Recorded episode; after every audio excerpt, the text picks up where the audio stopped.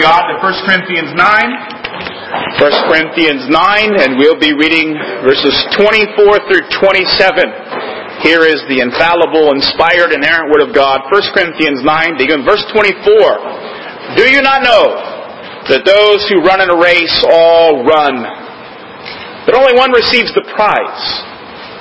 Run in such a way that you may win. Everyone who competes in the games exercises self-control in all things. They then do it to receive a perishable wreath, but we an imperishable. Therefore I run in such a way as not without aim. I box in such a way as not beating the air. I discipline my body and I make it my slave, so that after I have preached to others, I myself will not be disqualified. Let's ask God to help us understand His Word. Almighty and everlasting God, you are always more ready to hear than we are to pray, and to give more than we either desire or deserve. So pour upon us the abundance of your mercy, forgiving us those things of which our conscience is afraid, and giving us those good things for which we are not worthy to ask. All this we pray, the merit and mediation of Jesus Christ our Savior, who lives and reigns with you and the Holy Spirit, one God forever and ever. Amen? You may be seated. Now, we began our exposition of chapter 9. We said that we were going to reject two ways of understanding this chapter. Review that for a moment. First of all, we rejected the idea that uh, some scribe somewhere in the early church fell asleep at the wheel and somehow inserted 1 Corinthians 9 uh, into this great letter to the Corinthians breaking up Paul's admonition between chapters 8 and chapter 10. The other uh, alternative to understanding this chapter uh, is that Paul sort of is just on uh, a digression here. It's really a parenthesis to his overall point and admonition about meat sacrifice to idols and how we exercise Christian freedom. And we said what we're going to do is adopt the traditional scheme or interpretation of this passage, which is really what the Apostle Paul is doing is saying, hey, I want you to look at my example of how I uh, use my Christian freedom in order uh, to be a blessing to the church. And so, 1 through 18, we noted his apostolic credentials, his right to a paycheck for preaching the gospel, so last week we looked at verses 19 through 23 and we noticed how the apostle Paul used his freedom in order to win others to Jesus Christ. And we noticed then that uh, the apostle's methodology uh, was to sacrifice freedom and liberty wherever he needed to in order to get close to people so that he could preach the gospel to them. And now what we have in verses 24 through 27 is sort of summation. It's a bringing the uh, appeal to his own example to a conclusion. Uh, and what he does here is uh, two things. First of all, he appeals to his own example, and he says, This, uh, brothers and sisters in the Lord, is how you use uh, your liberty. You do it with self discipline and self control. And so we would say that the primary aim of this particular uh, set of verses here in bringing this appeal to his own example uh, to a conclusion, the primary aim is to say to Christians, we need to use our discipline, or rather our Christian freedom, in a disciplined way.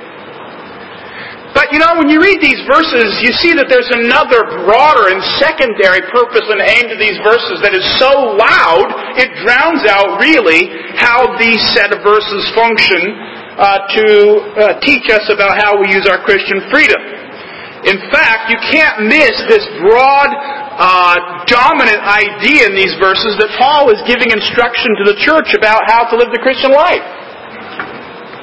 And we can't miss the fact here that the Apostle Paul sets up this athletic metaphor to describe for us uh, what it is really like on a day by day basis to live for Jesus Christ. And uh, we're going to dig into that, but uh, what I want us to do first of all is place this on the gospel footing. Because what Paul does here is he gives us law. And he says, this is how you run the Christian life. And what I want us to do is never forget that when we come across admonition about how we are to live as Christians, that is always based upon the foundation of the, of the gospel. And what I want us to do is be hearing the admonition here with the gospel ringing in our ears. And so you remember that the apostle Paul began this exposition of the epistle to the Corinthians by addressing them as those who are sanctified in Christ Jesus and saints by calling. In other words, they are in the church not because they were born into it, but they are in the church and in Jesus Christ because the sovereign calling of God has addressed them, has summoned them, has called them out of sin, and brought them unto Jesus Christ where they receive salvation and sanctification and justification. He says in verse 30 of chapter 1 that they are in Christ Jesus who has been made unto them wisdom from God and righteousness and sanctification and redemption. You see, the language uh, underscores the fact that the participation in Christ is by God's sovereign grace. What Paul did was set up a rather elaborate and, and dense foundation for admonition uh, based upon the gospel. And we find that that's a very typical way that Paul addresses the church, is that he expounds the great riches of our redemption in Jesus Christ uh, so that he can motivate the Christians based upon their gratitude for salvation to now live in accordance with the standards of a Christian life. And what I want us to do this morning is to hear this admonition to live the Christian life with the gospel ringing in our ears.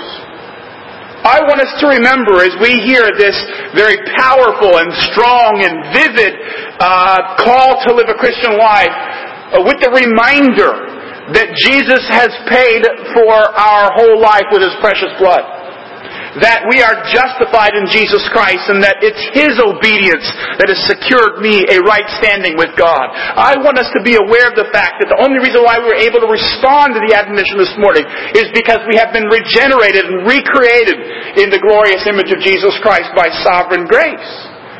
And, and I want us to be impressed with that because if we are this morning, then we have to realize that this call to this Christian life is our call. This is not a, a sort of a call that we can take or leave. This is the call for every Christian. Mindful of that gospel footing, let's begin to dig into the passage and notice here that the apostle Paul says that your life, let's make this personal, your life is like a race. He says in verse 24, Do you not know that those who run in a race all run, but only one receives the prize? Run in such a way, he says. You see that? He connects this metaphor of athletes competing in Olympic style games, and he says they do it in a particular way. They do it with might, they strive, they work hard. They're disciplined, they pursue a goal and a prize. He says, that's you just as they maximize all of their effort and concentration and energy on striving for the finish line, that's how you run. That's how you run. And it's a very vivid example. I mean, it, it, it was it was um, using an athletic metaphor was something that would have uh, helped people very easily grasp the idea. The Corinthians and many of the people in the Mediterranean were sports nuts, just like we are today. In fact, uh, the games were some of the biggest entertainment that they had. Particularly the Corinthians because they hosted what was called the Isthmian Games, which were basically warm-ups for the Olympics. And it was held about 10 miles outside of Corinth, and it was something that all of the city would have gone to. In fact, uh, being able to date Paul's ministry in Corinth between the late 50 and 52, uh, we know that the games landed while he was there in Corinth. They were every third year, so we know the Apostle Paul was probably there. And so he'd watched a number of these contests, and it just turns out, as he was an observer, not a participant, it, it worked in his favor a few years later when he has to address the Corinthians. He says, uh, all those things that we saw there at the games, that we were witness to now have an application to our life as a way of illustrating what it means to run as a Christian. So the Christian life here is compared to uh, this athletic metaphor, and there's just a couple of broad implications that suggest to us this morning before we dig into uh, the apostles' instructions on how to live this life. But I want us to have these broad implications tucked away in our minds so that as we're hearing the admonition, uh, that we're thinking about these things. And the first thing that uh, the apostle is communicating here by using this athletic metaphor, uh, he's saying, first of all, the Christian life is going to be hard. The Christian life is going to be difficult. And I know that that's what he means by this example because everybody knows that running is not fun. I hate running probably almost more than anything I can think of. It's, it's miserable. It hurts my feet and my knees. And I gas out and I win very quickly. And, and I don't like it. But it's something I have to do. It's something that I struggle through. So if you're like me and you're not really built to be a runner and you run, it's probably not fun for you either. But Paul draws that idea out in verse 25 when he says everyone who competes in the games.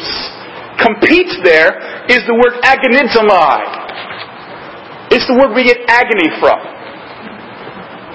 It's a struggle. I want us to grasp that. Uh, You know, a failure to appreciate the difficulty of the Christian life is a principal reason why people fall away. We have to be mentally adjusted to the fact that the calling to be a disciple of Jesus Christ requires a lot of energy, a lot of effort, and to go through a lot of struggle and a lot of pain. Now I realize that's not billboard Christianity. It's not the promise that's so often spoken of when people think about the gospel is that the gospel is the fast way to, to land on easy street. But you see here, uh, routinely throughout the New Testament, we find that the call to be a Christian is always accompanied by this warning that it's a difficult process, it's a difficult life, it's a, it's a struggle. We couldn't miss that in Jesus' own explanation of what it means to be a disciple. He said, take up your cross, deny yourself, and follow me. He wasn't promising them all kinds of, uh, of, of easy, smooth sailing days in the future. He says it's about self-denial. It's a struggle. And so one of the things I want us to hear as we listen to the law, as it explains to us and commands us uh, to live this Christian life, we need to remember that we must be prepared for a Christian life that is full of struggle. The other thing that this uh, metaphor suggests to us, being uh, uh describing the Christian life as a race, is that the Christian life must always uh, be lived in such a way that we're constantly moving forward. It's about progress. It's about progress. There's no uh, concept in the entire New Testament scriptures that suggests to us that when we come to Jesus, we get covered in His blood, we receive His righteousness, and then we can decide whether we want to take the higher plane of Christianity and try to be uh, good people, or we can just go ahead and live like the world because we're covered now. And there's some teaching out there in the Christian world that basically says it's optional whether you want to live like a Christian. Well, what Paul does here by comparing the Christian life to a race is suggest to us that the Christian life is about constant forward progress. You have to keep your feet moving, you have to keep your head down, and you have to keep striving. Now that's important to remember because the commands here that he gives us about that, that explain to us and unfold for us how to live the Christian life have to be uh, thought of in this way. That it's not only going to be a difficulty, but it's going to be that we have to constantly apply these things. We cannot um, have a hit and miss approach to the Christian life. We don't get to take a whole week off from being Christians. You follow? There's no vacation.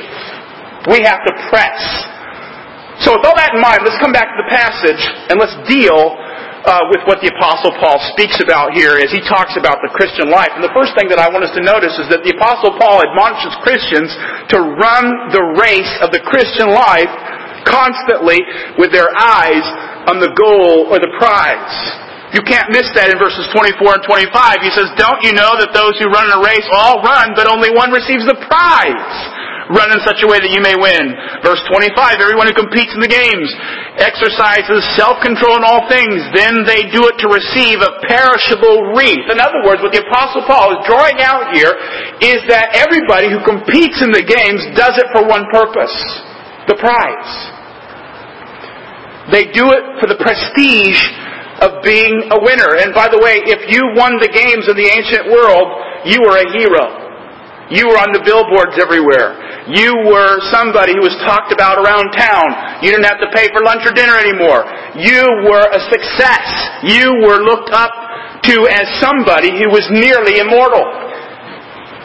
It secured all kinds of access to the things that people who live in this life think are the most important things we can ever have.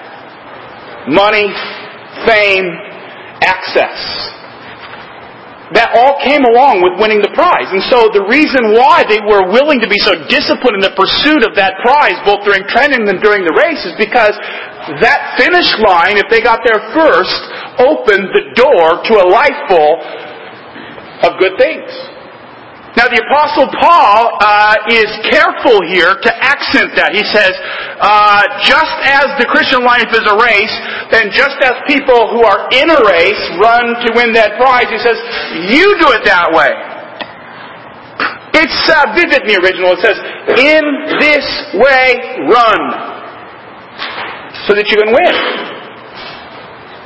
You know, Paul wouldn't be like the athlete that is interviewed after the games or before some of these contests, like the Super Bowl or whatever, where it's just full of cliches. Oh, we're just happy to be here. It's an honor to be a part of this process. All those kinds of things. Uh, Paul would not be talking about in terms of all these cliches. He would not see uh, that there's any value in second place. It's like I told you before. My coach used to have the same mentality. He would always tell us before the game, remember, uh, we're here to have fun. And just remember that losing isn't fun. And then he prayed for victory. Okay? It, it, it, wasn't, it wasn't fun to just be there. We weren't excited just to show up and to suit up and put a uniform on and do warm-ups. Some people are interested in that. They like the warm-ups. They like how the, the warm-up uniforms look. They like the, uh, the warm-up exercises. They like the fact that people are watching them, but they really don't have a winner's attitude when they hit the floor. The apostle wouldn't go for that. The apostle doesn't believe there's such a thing as participation ribbons. It didn't used to be this way when I was growing up and playing ball, but I guess it's this way now and it has been for maybe 15 to 20 years at least, uh, that everybody gets a trophy. Uh, whether they won or not. Uh, the apostle does not think in those terms. He does not think in terms of participation ribbons for you because you were there. Paul says, no, you run in such a way that you win. You see, this mentality is illustrated in the movie, and I might get myself in trouble with this uh, example, but meet the Fockers. Uh, you know, he goes into his parents' house with his uh, bride-to-be, and her family's there, and and uh, they go show the family, the visiting family, the, the room where the son used to stay. And, and what there was was this a shrine almost to his incompetence. They had all these ribbons of fifth and sixth place and participation and tenth place, this, that, and the other thing. And the guy was utterly embarrassed because he said, why did you keep all this junk? And they just reminded him how, uh, how great it was that he was a participant. You see, that's the mentality. We're just happy to participate. But the Apostle Paul says, no, you run the race in this way that you win. You have a competitor's mindset. You're not going to take second place because second place doesn't exist. The only thing there is is winning and losing. And he says, you win. Verse 26, he applies that mentality to himself. He says, this is how I do it. Look at verse 26. He says, therefore I run in such a way as not without aim. I box in such a way as not beating the air. You see, he says, I run in the same way. I run, that therefore connects it back to verse 25 and the admonition uh, to seek the, the, uh, the prize. I do it in the same way. I run that way. He says, when I box, uh, I don't box aimlessly. Now, your study Bibles right here might have something to the effect that Paul is talking about shadow boxing. I disagree with that uh, Paul is talking about, when he says box with aim, he's talking about landing uh, a, a, right cross flush to the chin. Uh, it doesn't make any sense for him to appeal to boxing at the air in view of the metaphor and the analogy. He's saying, I box in such a way that I strike somebody flush on the chin. You see, in the ancient games, there was wrestling, there was boxing, and there's something that is sort of like uh, mixed martial arts. It was called pankration, which was a combination of kicking and punching and grappling. Whatever Paul has in mind here, whether it's uh, MMA or whether it's boxing, he says, I punch in such a way that it's accurate so that I score the knockout. That's interesting, isn't it? He says he throws punches with a goal. Paul also speaks about this concept of running the race with the goal firmly in mind so that we don't miss that. Philippians chapter 3, you don't have to turn there. He says uh, in verse 14, I press on toward the goal for the prize of the upward call of God in Christ Jesus. You see how he runs? He says, I run constantly with the goal fixed in mind. I'm always thinking about the end of the race. I'm always thinking about the prize. He says in verse 12, explaining more about his run, he says, I don't run in such a way that I think I have already obtained. I press on. Then verse 13, he says, I do not regard myself as having laid hold of it yet. I do one thing, forgetting what lies behind and reaching forward to what is ahead. In other words, he says, my entire focus and orientation of the Christian life is that I have a short memory about what happened yesterday and I have a constant focus upon the goal. That's the way you run. That's the way you compete. That's the way you live the Christian life. Listening to an interview the other day with Tommy Lasorda. Pains me to bring up the Dodgers, but um, at any rate, Tommy Lasorda talked about how at the very end of the Dodgers season years ago, they were just about ready to clinch uh, a pennant spot. And they had won all these games, and he said that there were four more games to go, and they had to win all the games in order to get into the playoffs. He said, "You know what I did is I uh, I told them a story. I told him about the story about the fisherman who went out to sea to go fishing. And he had a great day fishing. Caught a lot of fish. He filled the boat with fish. But as it turned out, about a thousand yards from the shore, his boat capsized. He got thrown out of the boat, and all the fish that he caught that day were gone. And he says, that man started to swim. And he swam and he swam and he swam and he used all of his might to keep swimming because he wanted to get the shoreline so he didn't drown. And he said, you know what happened to that fisherman four yards away from the shore? He drowned. His point was it doesn't matter the 996 yards that he did swim effectively. The only thing that mattered was reaching the finish line.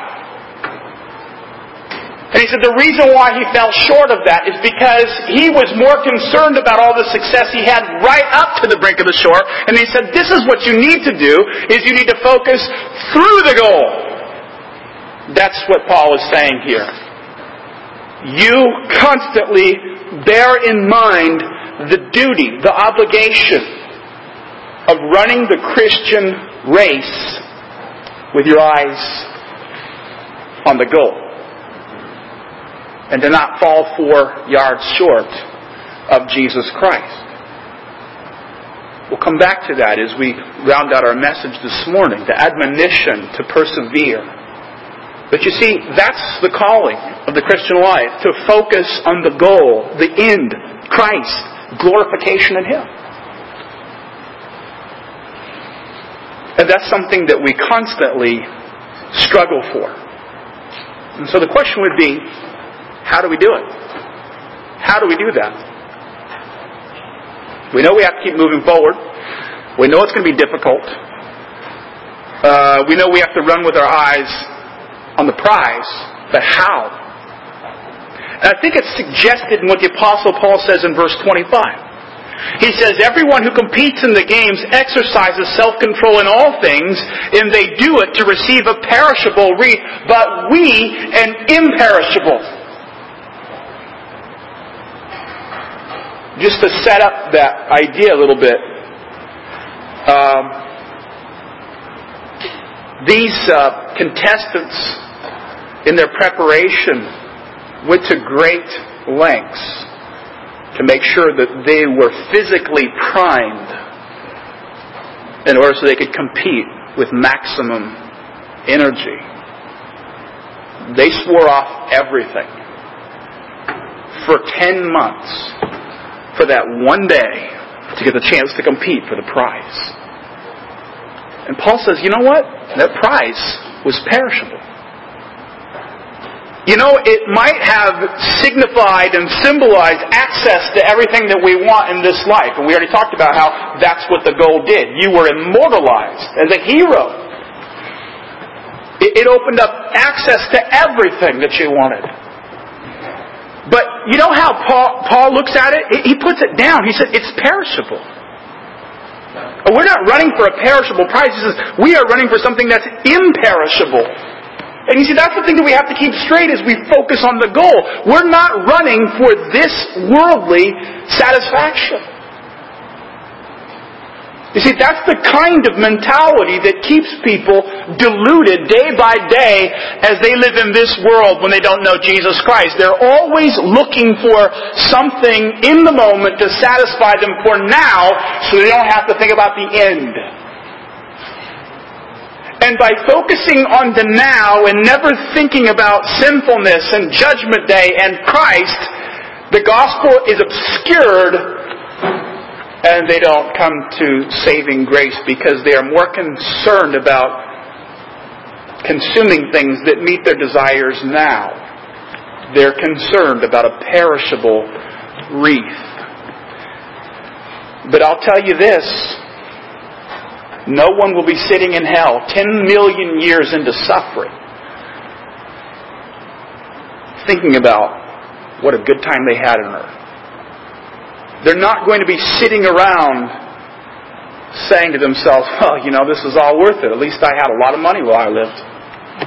I had a nice house while I lived. I went to a lot of good parties while I lived.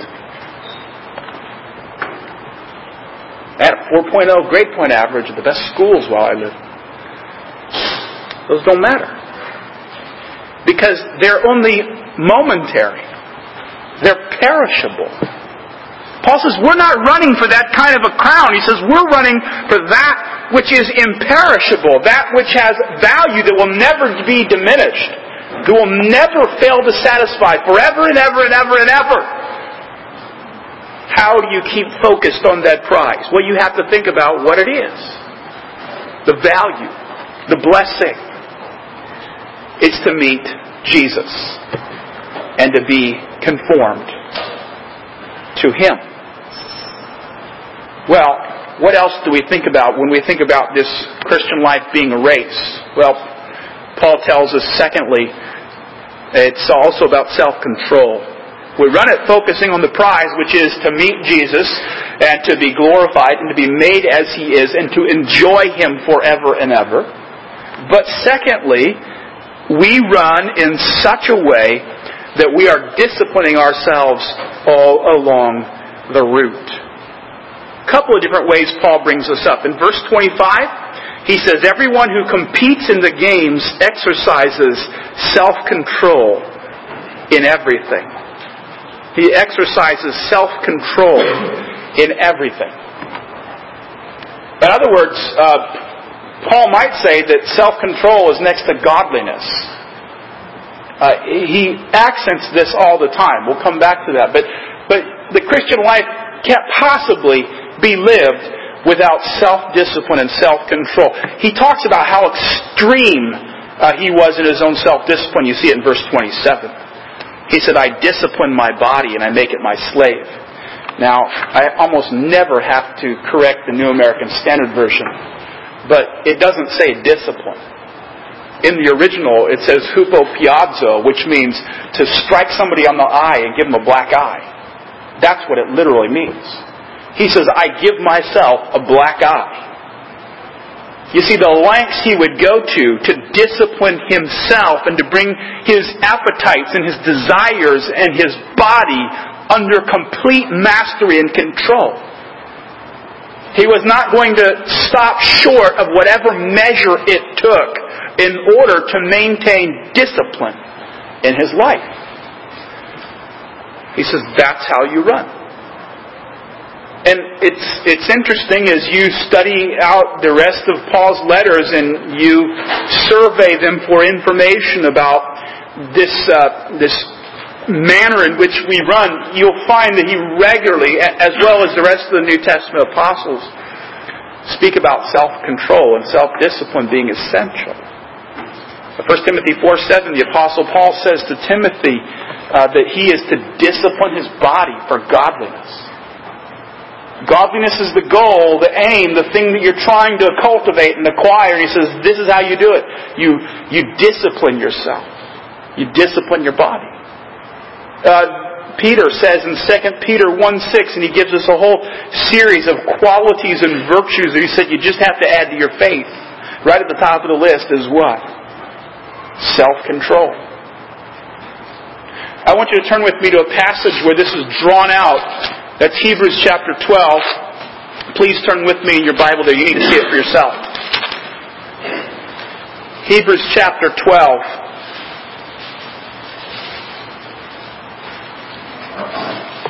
Because this passage, what it does is it unfolds for us how discipline uh, ties into this Christian race. And uh, what the preacher here says is, since we have so great a cloud of witnesses surrounding us, let us also lay aside every encumbrance and the sin which so easily entangles us, and let us run with endurance the race that is set before us, fixing our eyes on Jesus. Now you see there the same word run that's used in Hebrews chapter 12 is the same word the apostle Paul uses in 1 Corinthians chapter 9. Run, he says.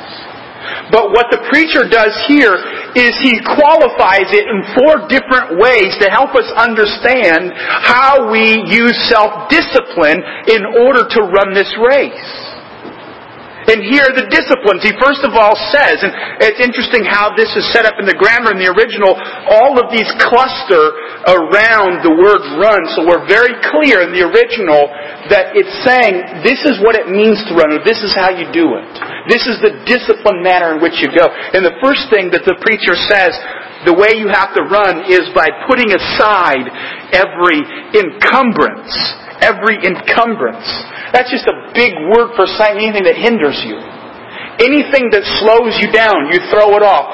Any extra weight, any baggy clothing, anything that in any way trips you up, slows you down, or restricts you in any way, he said you throw it off. Now, by the way, when he says here endure uh, any encumbrance, he's not talking about sin necessarily. And this is where it ties back into the idea of Christian freedom and what you should or should not use or what you are permitted to, to, to make use of.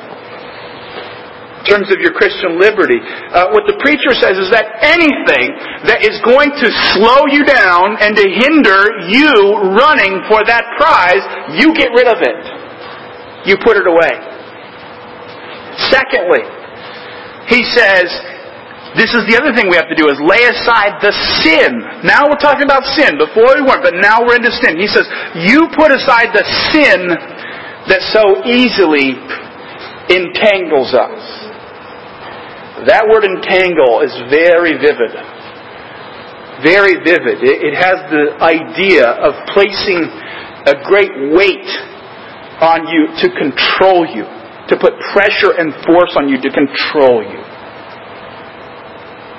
Now, very fascinating here, what he says is you put that sin off, which entangles you, or is like a big weight, like an anchor around your neck that just dominates you.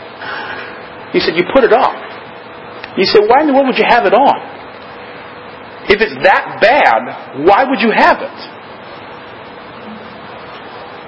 And the answer is because that's just how sin affects you it just sneaks up on you.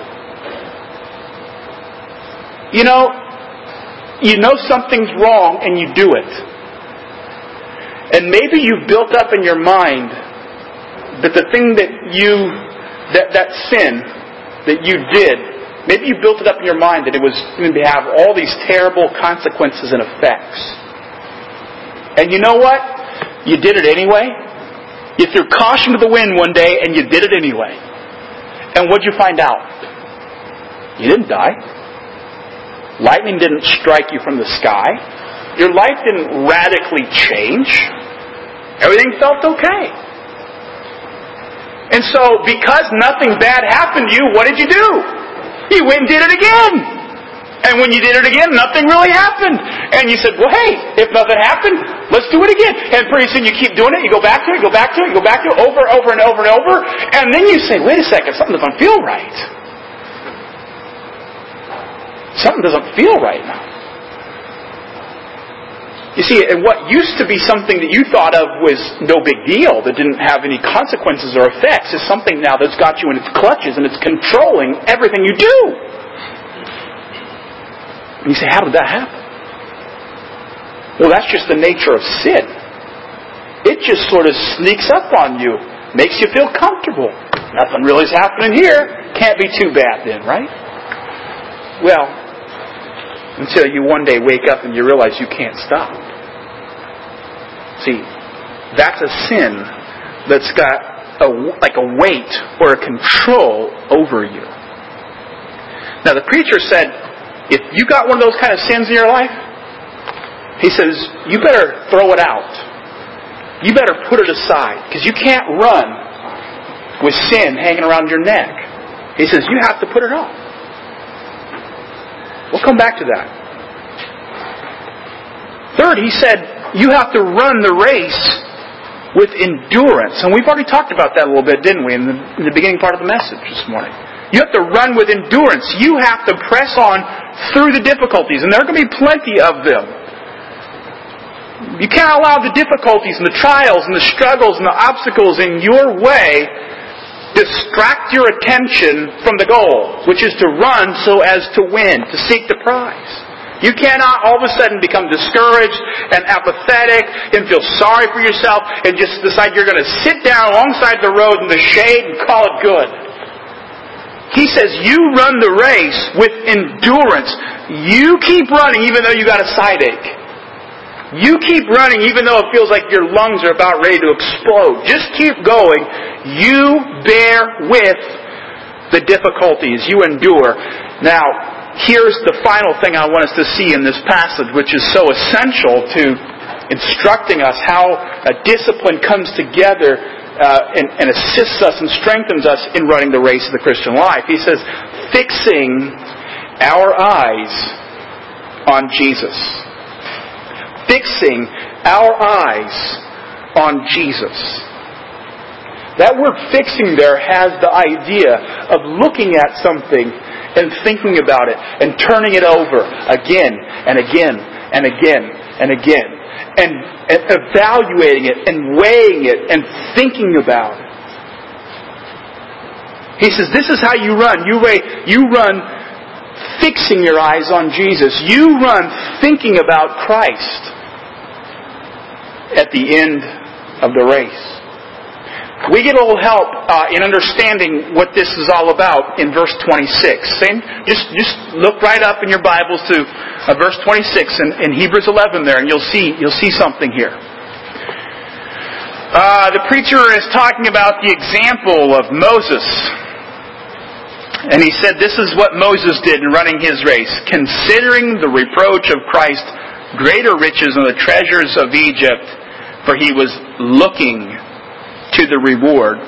Same word there as you find down in verse 2, fixing, there it's just translated in verse 26 as looking.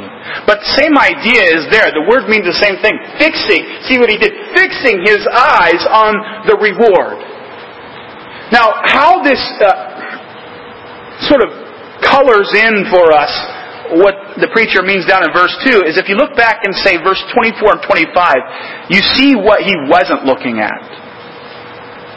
Verse 24 said, by faith Moses, when he had grown up, refused to be called the son of Pharaoh's daughter. Notice what he wasn't looking at. He wasn't concerned with royalty. He wasn't concerned with access to the king's palace. He was not concerned that he was going to lose out on the opportunity to hang out with the power brokers of his day. He wasn't concerned that he would not have an elite, top level job in the most powerful country in that region. He wasn't thinking about any of those things we find out in verse 24. He didn't consider anything to be the Pharaoh's daughter, son. Then verse 25. We're told again, choosing rather to endure ill treatment with the people of God than to enjoy the passing pleasures of sin. Then in verse 26, considering the reproach of Christ greater riches than the treasures of Egypt. Notice what he wasn't looking at. We're told he wasn't looking at sin. And notice how it's described in verse 25. Passing pleasures. You see that? That's a very grimly realistic description of what sin is. It's pleasurable. You know, we fool ourselves if we don't realize that. We fool ourselves if we don't realize that we sin because we like it. There seems to be a payoff. There seems to be a reward in it. And Moses was aware of that. And what the preacher says is that Moses calculated what sin was correctly. It brought pleasure. And you know what he did instead of fixing his eyes and consuming his life with pleasure of sin? He did something else. Fixing his eyes on the reward. We receive enormous help here on the Christian life by looking at this verse honestly in relationship with Hebrews 12 too. You know, there were all kinds of hindrances for him. He could have been looking at the pleasures of sin. He could have been looking at the treasures of Egypt. He could have been concerned with access to the royal throne. These were really big enticements. And instead, what we're told he did, he fixed his eyes on the reward which was Christ. You see, that's the key for us this morning as we think about applying this to our Christian life. What we need to do is accurately assess the, the, obstacles and the sin and all of that and beware and tell ourselves honestly what it is. And I'm just going to assume here this morning and if it doesn't apply to you, that's okay. But I'm just going to assume here that everybody here has sin in their life that's pretty big. And they're struggling with it. That's, I'm just going to assume that. And so we can talk to everybody. This is, this is how you root that out and you run the race with the discipline and the aim that the preacher speaks of here and that Paul speaks of in 1 Corinthians 9. Is you honestly assess the sin.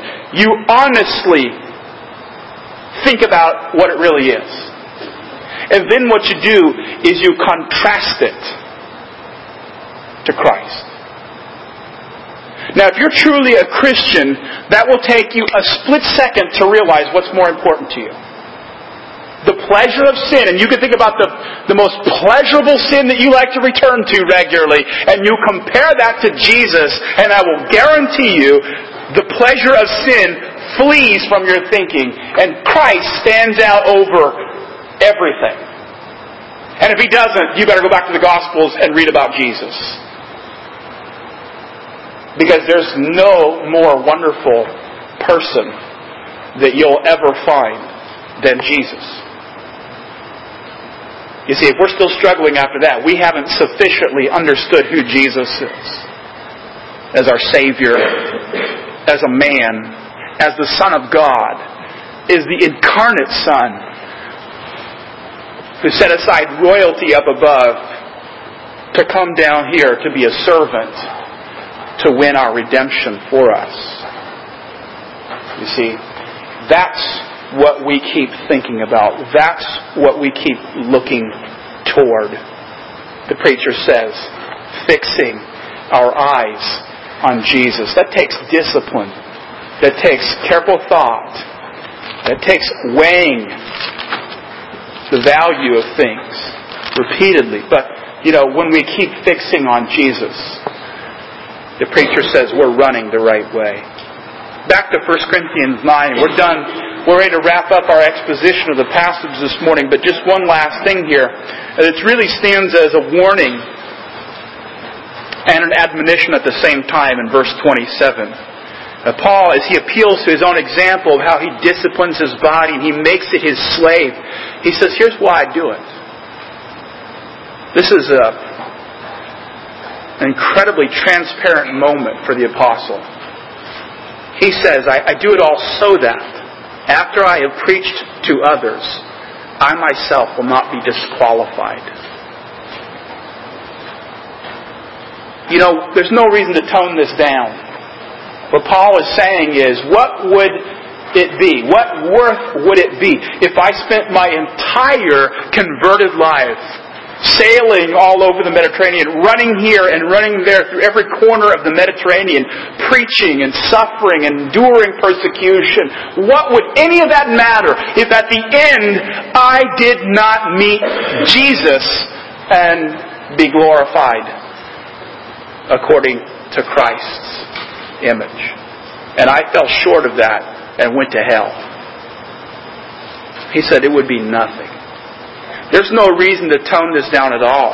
Paul says what motivates him in his struggle and his discipline and his beating down his sinful desires is that he does not want to be disqualified. He doesn't want to fall short of meeting Christ in glory. You see, this is the perseverance side. This is the human side of this whole equation of the perseverance of the saints not, not time for a, a, another sermon on that, but, but look, proper biblical Calvinistic understanding of the perseverance of the saints says, yes, God preserves you, and it's impossible that you will ever fall away. If you are elect, if you are justified, if you are regenerate, you will never fall away from Christ. Jesus says, I give them eternal life, and no one snatches them out of my hand. Peter, the apostle, says that we are kept by the power of God unto salvation. You will never fall short. Never. So here what I'm going to say in view of that. Don't Go home thinking that Pastor Sawtelle told you that uh, you're going to lose your salvation, maybe. But remember this that just as strongly as the New Testament scriptures promise that you'll be kept by the power of God unto salvation, it also says this you persevere. You are to hear the threatenings. You are to say, I must do this. I don't want to fall short. I must beat my body into submission. It's not okay if I just say, hey, I've got, I've got Jesus, I got the blood, and I'm just going to go sin. It, it never says that. You, you'll search the, the whole entire New Testament in vain trying to find that. Now, it powerfully and strongly exhorts us to persevere as if we didn't there's severe consequences.